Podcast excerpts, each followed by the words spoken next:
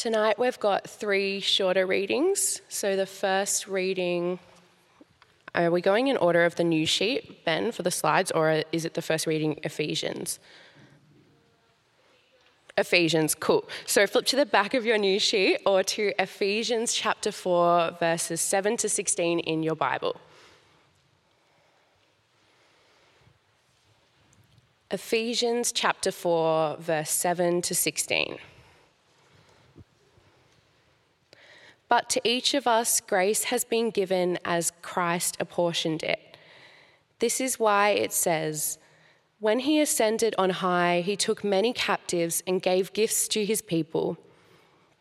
What does he ascended mean, except that he also descended to the lower earthly regions?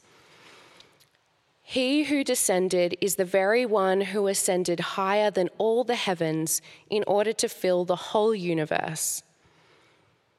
So Christ himself gave the apostles, the prophets, the evangelists, the pastors, and the teachers to equip his people for works of service, so that the body of Christ may be built up until we all reach unity in the faith and in the knowledge of the Son of God and become mature, attaining to the whole measure of the fullness of Christ.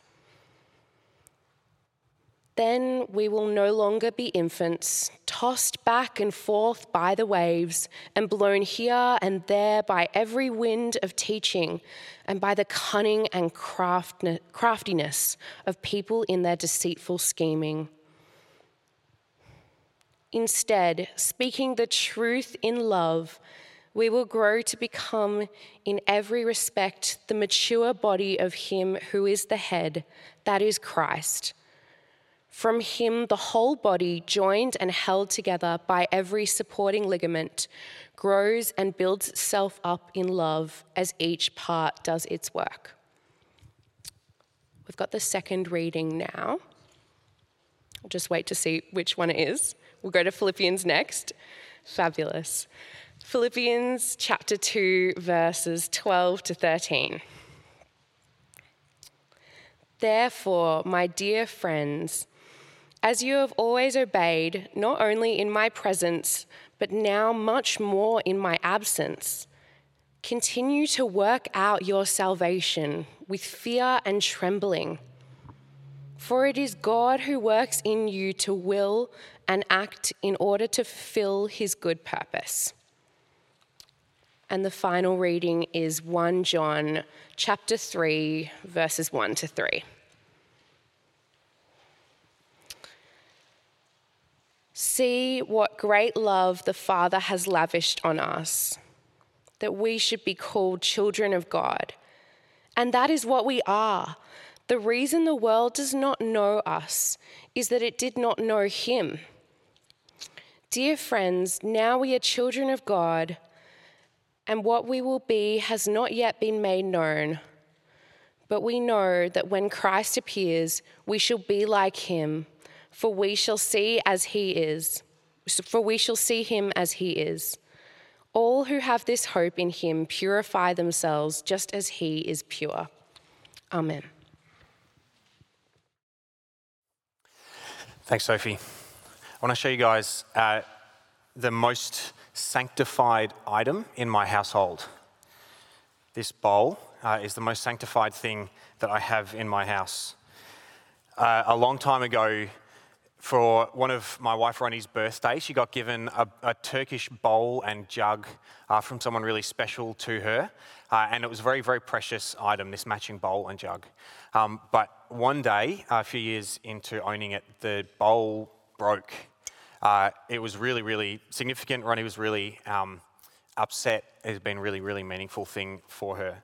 Uh, and so a little while later, I was going on a study tour to Europe and on the way home, stopped off in Istanbul uh, to find a bowl that matched the jug for her from the, the market in Istanbul there. So I brought her home this uh, from Istanbul. So it was already special from someone else, and that kind of made it even more special for her. So this bowl has become the most holy, the most sanctified thing in our house. Maybe you have something like that in your house. Maybe your mum has something like this in her house. Maybe a set of knives and forks that never get used, maybe some special item that just stays wrapped up in bubble wrap. I had to take this out of bubble wrap to bring it in tonight, and we've had it for like 10 years. Every Christmas, just before Christmas, uh, Ronnie gets this bowl out uh, and considers using it for Christmas and decides no and wraps it up and puts it away again back in the cupboard for the next year. What is that makes this bowl sanctified? What is it that makes this bowl holy? We're thinking about sanctification tonight. It's a really big Bible word. I'm going to put this down here because I don't want to hold that. I can see the stress in your face about me holding it. No one go anywhere near it. Uh, we're talking about being sanctified, the concept of sanctification. It's one of these big Bible words. If you've been around church for a while, you've heard it lots. Maybe you feel like you know what it is. Uh, maybe it's actually a bit of a confusing word.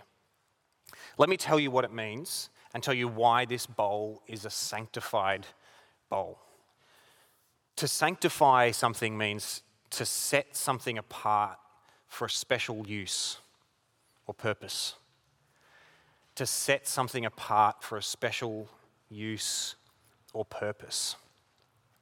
That's what the word means, and that's what God does in every Christian. So the New Testament is written uh, originally in Greek, right? Not in English. And, and the Greek word that we get sanctified from is hagiazo. And from that word comes sanctify, sanctification. Also the word saint and the word holy, even though it sounds different in English, they're all from the same uh, word in the Greek. So if you're a disciple of Jesus, it is God's project in you to set you apart for a special use or purpose. That's what God is doing as He sanctifies you. And tonight we're, going to, we're kind of going to do a deep dive into this concept of sanctification. And we're going to ask about three kind of dynamics of sanctification. And you can see these three headings uh, in the booklet there that you got on the way in. Here's, here's the point God's plan for your life is way bigger than you thought. His plan for your life is way bigger than you thought. He is doing something amazing as He sanctifies you. So, we're in our, the third week of our Come Follow Me series as we explore the journey of discipleship, of walking with Jesus. And we began a couple of weeks ago by hearing that first kind of call of Jesus to come, to follow him, to walk with him, inviting us to learn from him, to sit at his feet, to give our lives to him. He's called us to a life of costly discipleship. He talks about picking up our cross, laying down our lives, and following him. Last week, then, uh, Larissa led us in thinking about abiding in Jesus or remaining in Jesus, attaching our inner lives to His. Uh, like the language of John 15 uses branches drawing life, drawing goodness from their vine. And, and tonight, then, we're going to see what happens when we do remain in Jesus, when we are branches connected to Christ, our vine. What happens then? Right? Because remember in John 15, he promised that those who remain in him, he would nurture and he would prune to be fruitful. So we're thinking about what does that look like? How does he nurture us? How does he make us fruitful? We're talking about the journey of sanctification, the shape of sanctification, and the agents of sanctification. So, first, let's think about the, the journey of sanctification. Which of these statements are true? I'll say them and then I'll say them again. I want you to put your hand up for which one you think is true. Which can a Christian say? I am sanctified, I am being sanctified, or I will be sanctified? So, can a Christian say, I am sanctified? Hands up if you think so. Maybe, yeah, yeah. What, what about I am being sanctified? What about I will be sanctified? Yeah, okay, so there's a, there's a bit of a mix there, right? They're all true.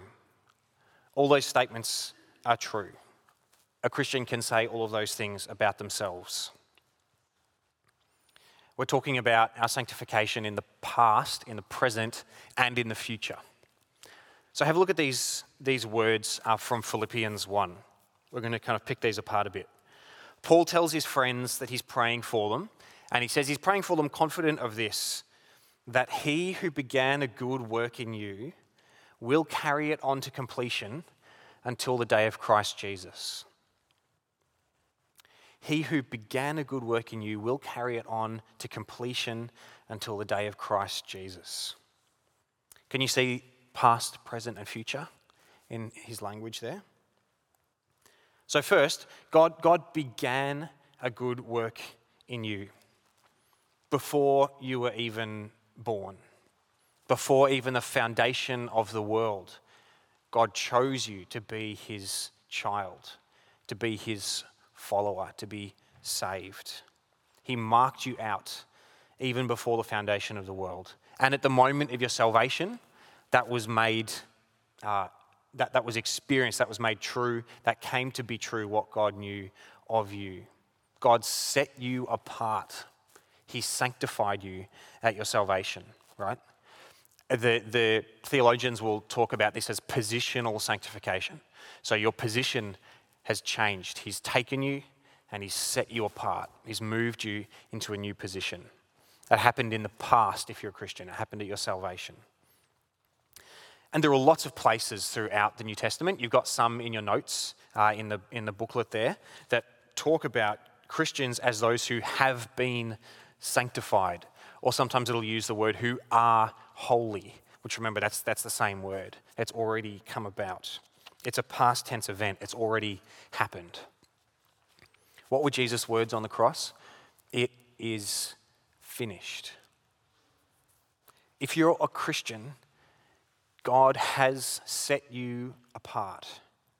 He has claimed you, He has made you His. You are a child of God.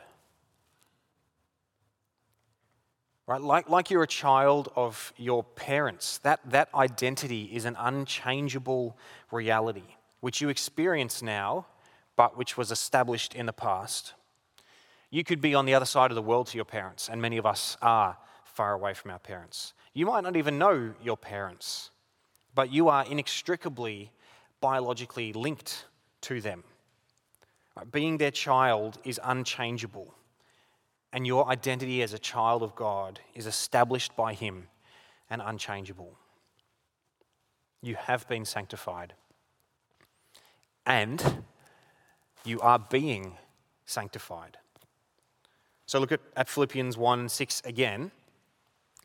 He who began that good work in you will carry it on to completion until the day uh, of Christ Jesus.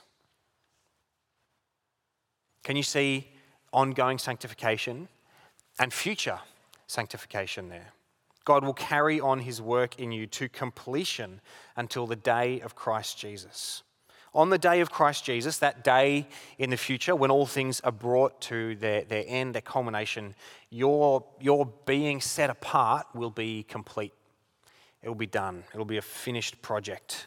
You'll be finally set apart from the presence and even the possibility of sin as you come face to face with God and you're made perfectly holy. So, if your sanctification in the past was positional, then your sanctification in the future is referred to as, as perfected. It's your perfected sanctification. The Bible also uses the word glorification for this. No more sin, no more struggle, no more transformation because your transformation is complete. So, s- sanctification when you were saved, perfect sanctification one day in heaven. How do you get from one to the other? Well, that, that's God carrying on his good work to completion in you, right? This is, this is uh, your progressive sanctification. It's the ongoing, incomplete, lifelong maturing process of a Christian. And across that life of discipleship, we slowly kill sin right? We're gradually conformed to the image of Christ.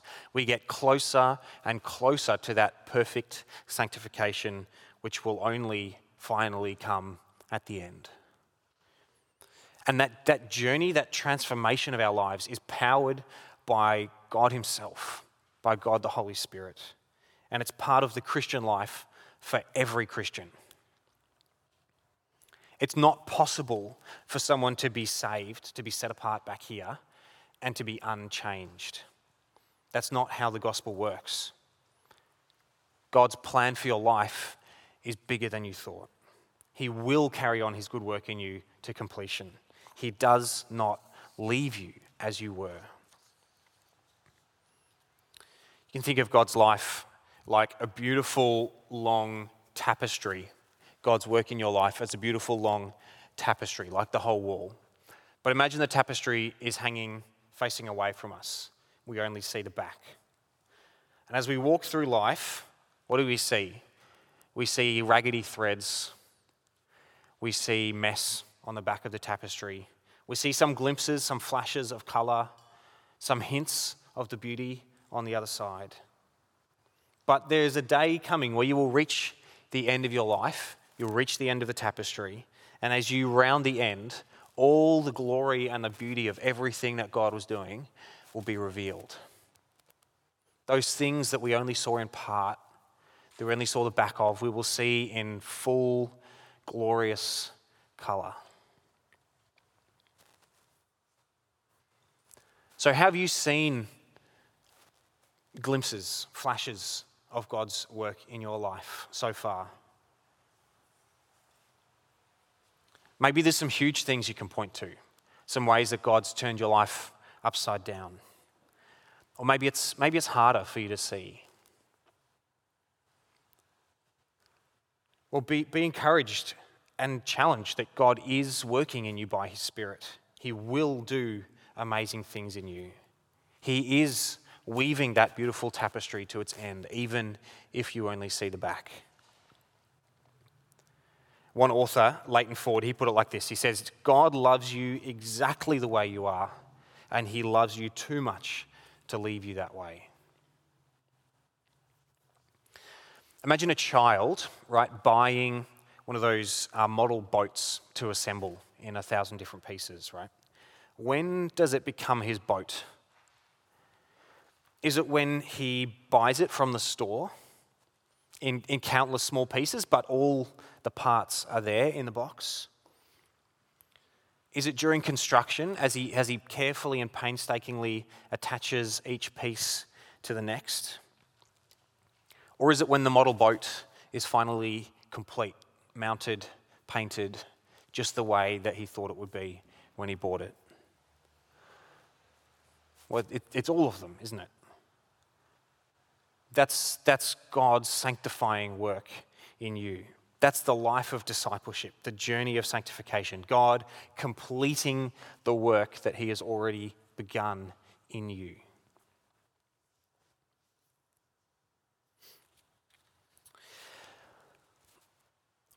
What should we expect this to look like then? If we, if we just see kind of flashes, if we just see the back of the tapestry, with hints of what God's doing in us. What should we see? How should it look? This is the, the shape of sanctification, our second uh, dynamic of God's transforming work in us.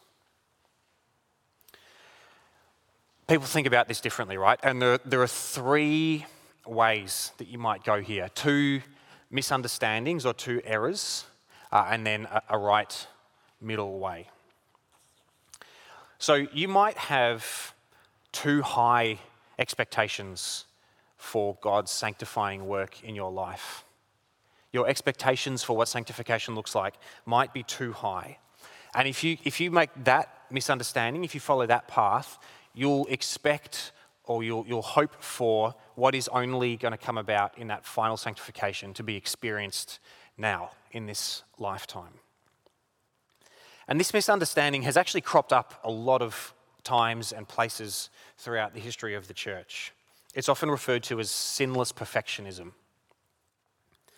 It's a doctrine which holds that Christians can completely or, or close to completely defeat sin in this present life and live holy lives just like Jesus did. Which, at one level, sounds really appealing, right? We want to be holy. We want to be like Jesus. And Jesus does call us to be like him, and he does promise amazing power to his followers to live holy lives. However, the Bible also says that if we claim to be without sin, and this is uh, to believers, then we deceive ourselves. It says that there's a, a lifelong fight between our old selves and our new selves.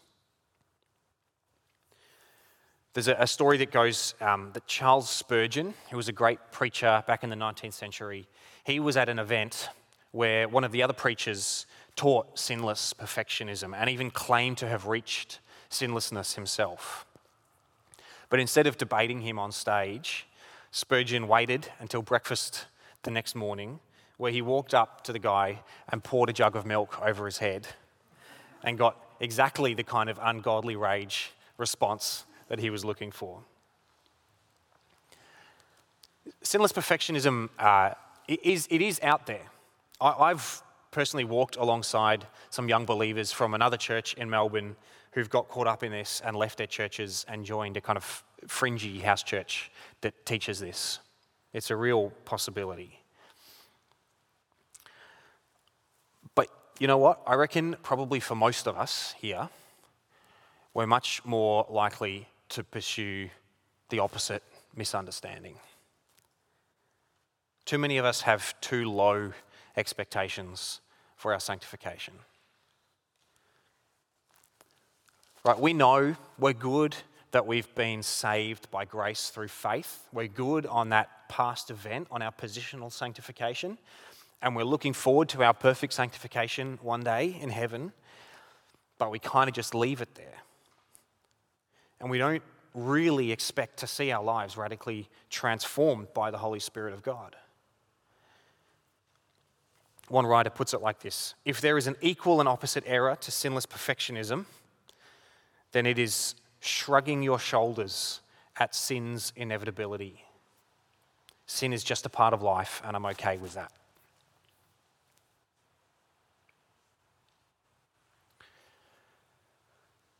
If, if you're a Christian, do you, do you think of yourself as a sinner or a saint?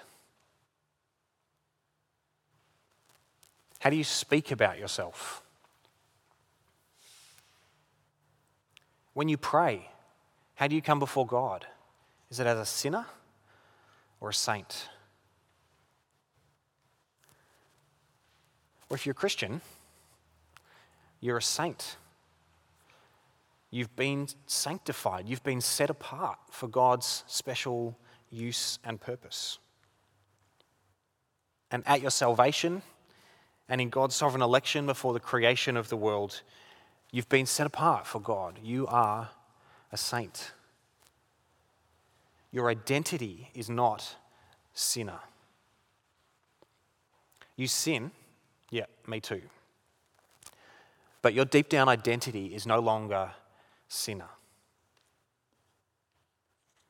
Your deep down, deep down identity is child of God, new creation, temple of the Holy Spirit, a set apart one. So, so you can fight sin and win. You're not going to achieve perfection, but you can beat sin.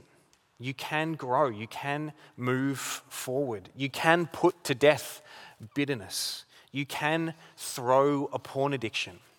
You can change. And you won't reach the bottom of the list of sins, right? As you fight and defeat sin, God will reveal more of it for you to fight. He shows us as much as we can handle, and as we move forward, He keeps leading us forward further into holiness through sin that you don't even realize is there yet. But this, this matters so much because the whole journey of discipleship becomes a journey of you becoming who you are. Becoming who you are. That's one of the, the absolute kind of key ways that the Bible talks about the life of discipleship is becoming who you are.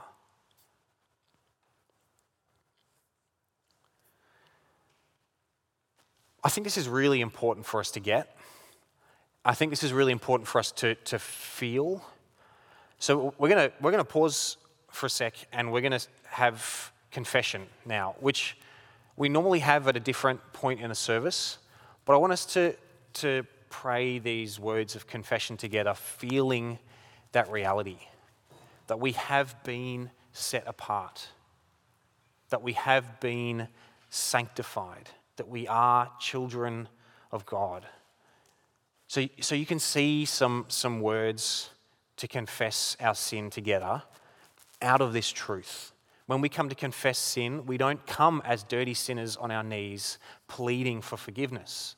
We come as children of God. We approach the throne of grace with confidence, thanking God for what He's done and praying that He would keep transforming us, bringing us closer to that final sanctification. So, we're going we're going to say these words together to confess sin and to, to rest in, to enjoy the truth of being forgiven children of God. So, if, if you're a Christian, uh, why, don't we, why don't we say these words together? Father in heaven, we come to you as your children. You have sanctified us and made us yours. You will complete the work you have begun in us. But until your work is complete, Lord, we still struggle with sin in so many ways. So please continue sanctifying us, transform us, renew us, sanctify us until your work is complete. Do it for Jesus' glory. Amen. You know, when you, you meet or hear about Christians whose lives are just fully sold out for Jesus, who have given up this world for the glory of Christ. Those are, those are amazing and inspiring stories, right? Amazing and inspiring people. I want you to know that your life, powered by the Spirit of God, can be like that. Why not? Right? What, what could be more powerful than the Holy Spirit of God working in you to transform you, to change you, to make you more like Jesus? God did it, He's doing it, and He will do it in you. And we should expect it to be amazing, right? Let's not settle for too low expectations of our sanctification. Because God does it by the power of His Spirit, right? We don't need to settle for minimal change. We don't need to settle for just keeping our sin kind of managed and hidden. We can look for and hope for and work for radical transformation.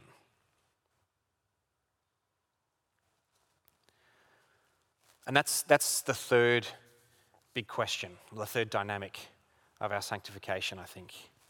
How? How should we work for it?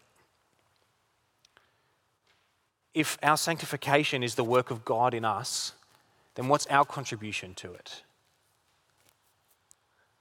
So, final dynamic of sanctification this is the, the agents of sanctification.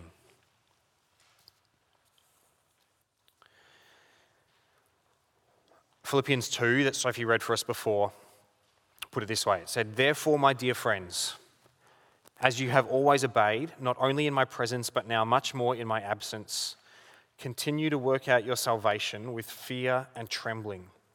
For it is God who works in you to will and to act in order to fulfill his good purpose. So, God invites us to participate in our own sanctification, to be active agents, players in our own sanctification. Think of Jesus himself, right? And the first disciples who walked the, the dusty streets with him. Right? It was him who carried the power of God he was the wisdom and the miracles and the teaching. He taught them, he role modeled life to them. But they still had to leave their nets to follow him, right? They still had to wake up each morning and decide am I going to keep walking with Jesus today or not? They walked with him for days and days and years. They helped in his ministry. They were given opportunities to teach and lead as well. Jesus sanctified them each day as they kept following him. And they did it together. Because, see, there's a, there's a third agent in our sanctification, isn't there? There's God, there's us, and there's each other.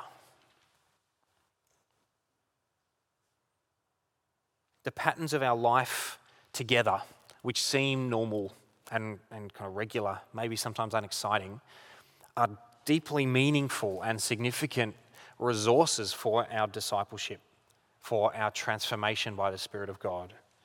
So, church on Sundays, being here, serving, small group, th- these are the kind of down to earth, everyday, practical expressions of this spiritual journey of sanctification.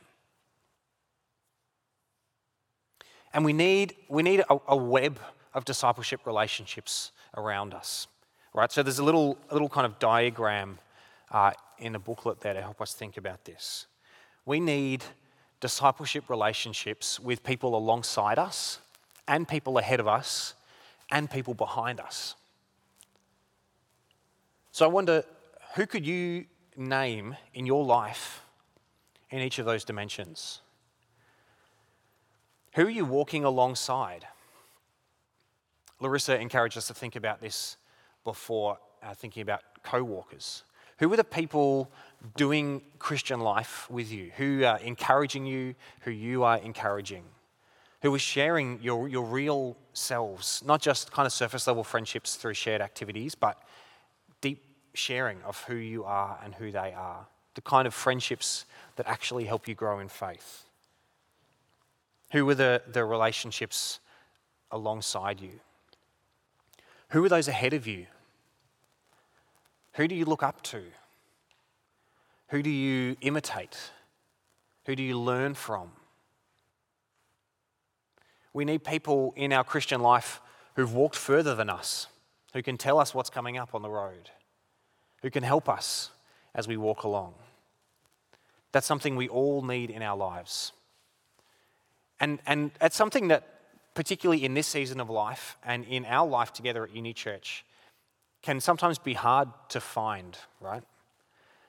So I want to encourage you, again, like we, like we heard about earlier in the service, to really make the most of the men's and women's ministries in our life as a church.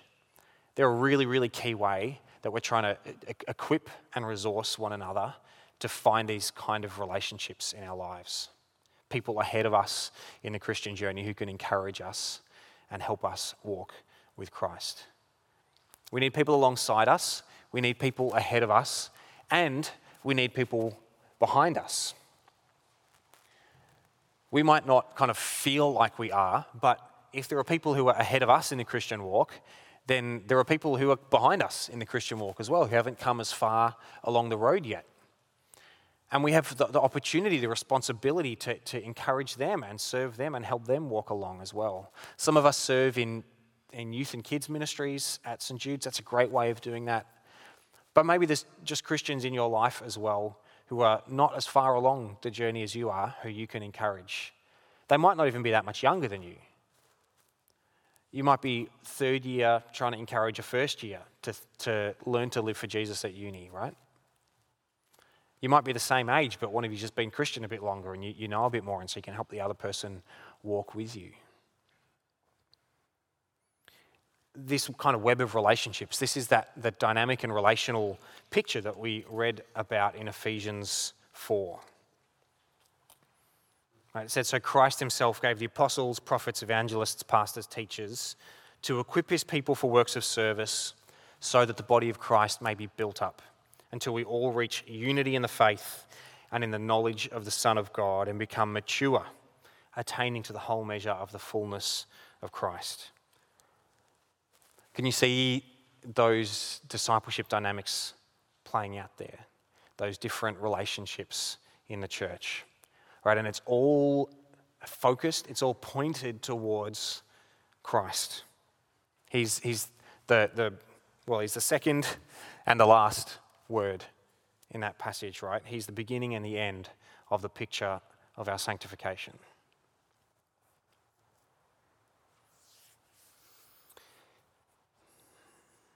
Let me finish by telling you about uh, Ruth Graham. So, Ruth Graham was the wife of Billy Graham, who you might have heard of. He was, he was one of the greatest evangelists of history. Uh, he, he served and, and taught the gospel through the middle of the 20th century. And if you were to visit her grave, uh, which is next to his, this is what you'd see. It says Ruth Bell Graham, 1920 to 2007. End of construction. Thank you for your patience. A long time before her death, she saw that written on a roadwork sign and with, with humour but with seriousness instructed her family that, that was how she would be remembered. End of construction. Thank you for your patience. Her husband wrote about it. Every human being is under construction from conception to death. Each life is made up of mistakes and learning, waiting and growing, practicing patience and being persistent. And at the end of construction, death, we have completed the process. That's what God is doing in you. He's constructing something amazing. He's building something incredible. He's weaving a beautiful tapestry. And He's calling you to be part of it. Let me pray for each of us that we would.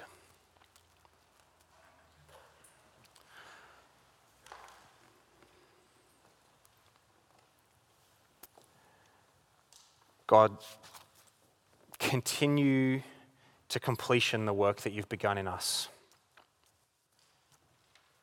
Thank you for setting us apart. Please set us apart. We know you will set us apart. Transform us, make us holy, and do it for your glory. Amen.